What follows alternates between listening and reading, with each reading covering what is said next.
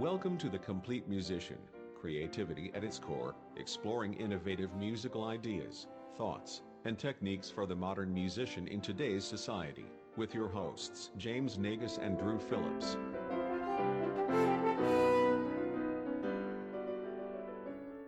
Hey, everybody, and welcome to another episode of the Complete Musician Podcast. I'm Drew, and this is a bonus episode from my little teaching mini series I did for the past uh, couple of these while James is off on a whirlwind adventure. Uh, I decided that out of the five categories I did for teaching private lessons, I did uh, five podcasts one on planning, one on communication, one on instruction, one on assessment and feedback, and another on sequencing. Uh, there was one other one that I wanted to talk about. So, this is kind of a bonus that didn't really fit in there, but it talks about the expectations of a private lesson and those expectations being from you to the student, like what you expect of the student to do, and also the expectations that your students have of you which is something that I don't think we generally think about. Uh, as teachers, we generally are maybe a little self centered and think about me, me, me. Like, what can I do? What am I going to have the students do? Or how are they going to perform for me? All that kind of stuff. We have to remember that the students also have expectations of us. At least I think in the collegiate realm, that's maybe a little bit more apparent because when a student comes to university, when they come to us and they have a demo lesson with us, we are not only trying to sell the university, but we're trying to sell to that student uh, in our lesson with them or meeting with them. Like, this is the place that we want you to be. Uh, or we, we want you to consider coming so that we can help you with your musical development. So, we're selling also our teaching strategy and our teaching plans and our organization and all that kind of stuff so that the student wants to come learn from us. Um, so the student needs to know what to expect from us. And every student is different and their goals are different. Uh, not necessarily everyone coming into the collegiate realm or every student going into, you know, middle school or high school or everything, but every student is different. So encompassing all students, taking private lessons for uh, either the first time or taking it for any time um, coming to you, you can assume they fall into a couple of different categories. Um, and again, their goals are always different.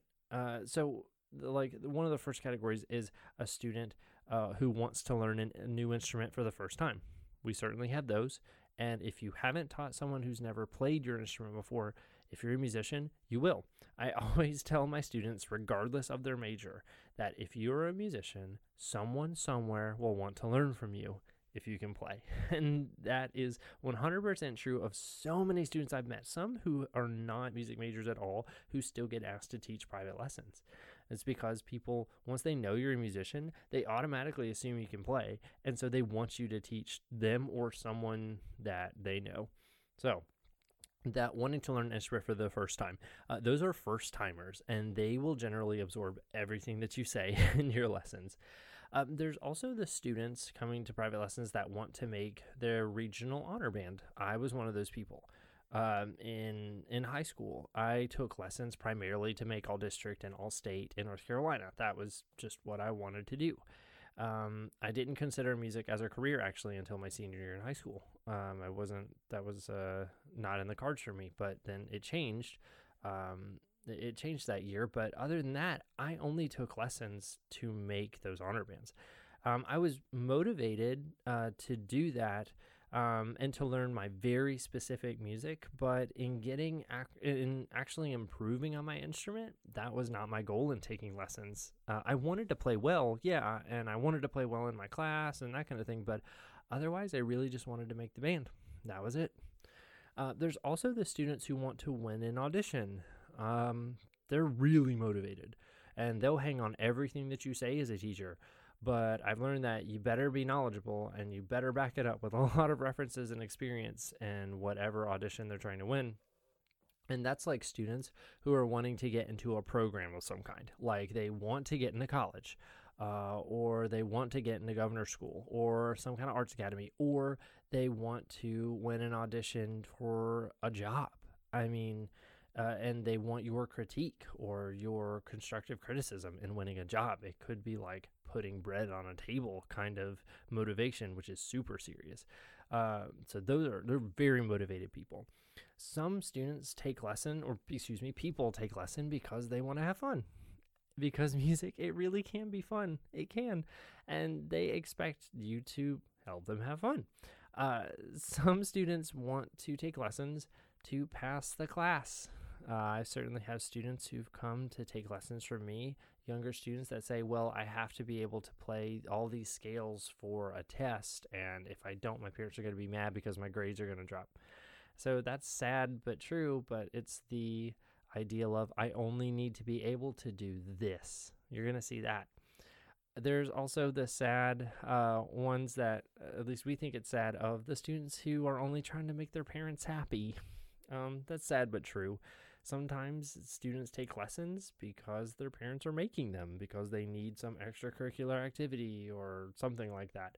Uh, those students, uh, if you've had that student before, you know that they will typically try to spend lessons talking more about life than playing. And that's when you use that repetition principle from instruction to make them just keep playing, to get them to stop talking. um, we have uh, students who also take lessons because they want to accomplish specific goals and objectives that they came specifically to you for. Like they know you're a good teacher because of your reputation as a teacher or a player. And they're putting a lot of responsibility on you, which is really scary. if a student comes to you and says, I know you're a good teacher, I know you're a good player, and I want you specifically to help me accomplish all of my musical dreams and goals, that's scary. But it's uh, it's a, a thought that is comforting in knowing that they're going to do whatever you want them to do. It just puts a lot of responsibility on you as a teacher. And then, of course, there's in my in my experience the most common kind which is students coming who say i just want to be better at my instrument i think that is the hardest kind of student to teach is they want to be better and those students I've discovered usually don't know how to get better or they don't know what's possible, but they know that they aren't as good as, you know, insert some person who can do something. And so they think they're terrible and they need to be better at everything. When it comes to the expectations the students have of you, they expect you to give them accomplishable goals and objectives. And I think it's important with these students that you give them the power in their lessons by understanding and and knowing what they feel that their skills are that they need to work on. Um, you'll work on what you want to with them anyway, but I like to give all of my students uh, kind of a sense of control by basing some of my objectives and some of their objectives and goals and activity choices around areas they'd like to improve.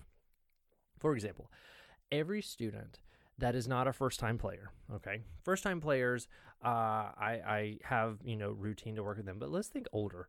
Um, a student who's not a first time player who comes in to me to take lessons, I ask them two questions. My first one, uh, I always tell them this is a really hard question. I say, tell me three things that you think that you're good at.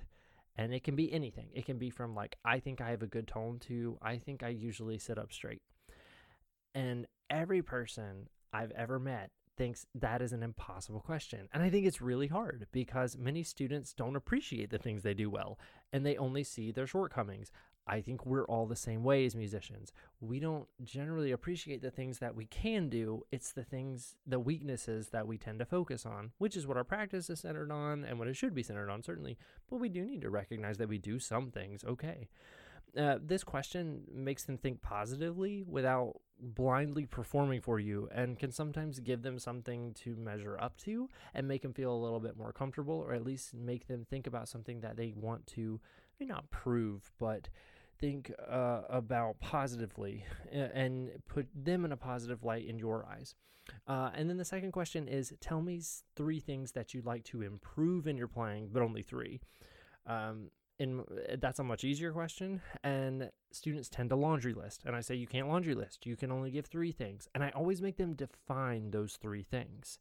Um, these three skills to improve uh, will that they say will help you begin choosing and planning your activities but you have to make sure that they don't say something is bad because honestly they're not bad at anything. It just needs improvement. I stress that.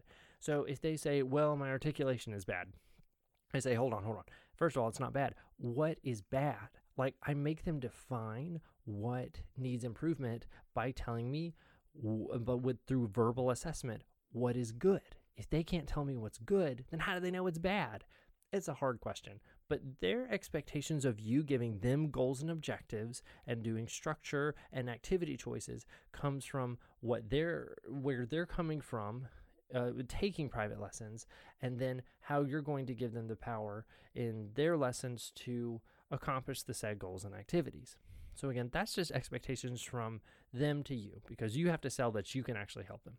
Then you expect things from them. You know, either things are going to meet your expectations or it's not going to meet your expectations.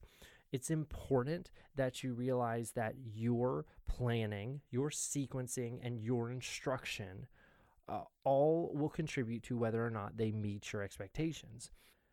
Meeting your expectations should be what you want to happen based on how your activities are planned. You shouldn't plan your activities or plan your sequence of things that you're going to make the student do with the thought process that they're going to not meet your expectations then that means if that's what you're thinking, you need to go back and reassess because that means you're planning for the student to fail. No, meeting expectations still can mean that the student worked on a new skill or activity but needs a little bit of improvement with it. That's okay that can still meet your expectations. I expect when I introduce something new to my students that they will need some assistance on it.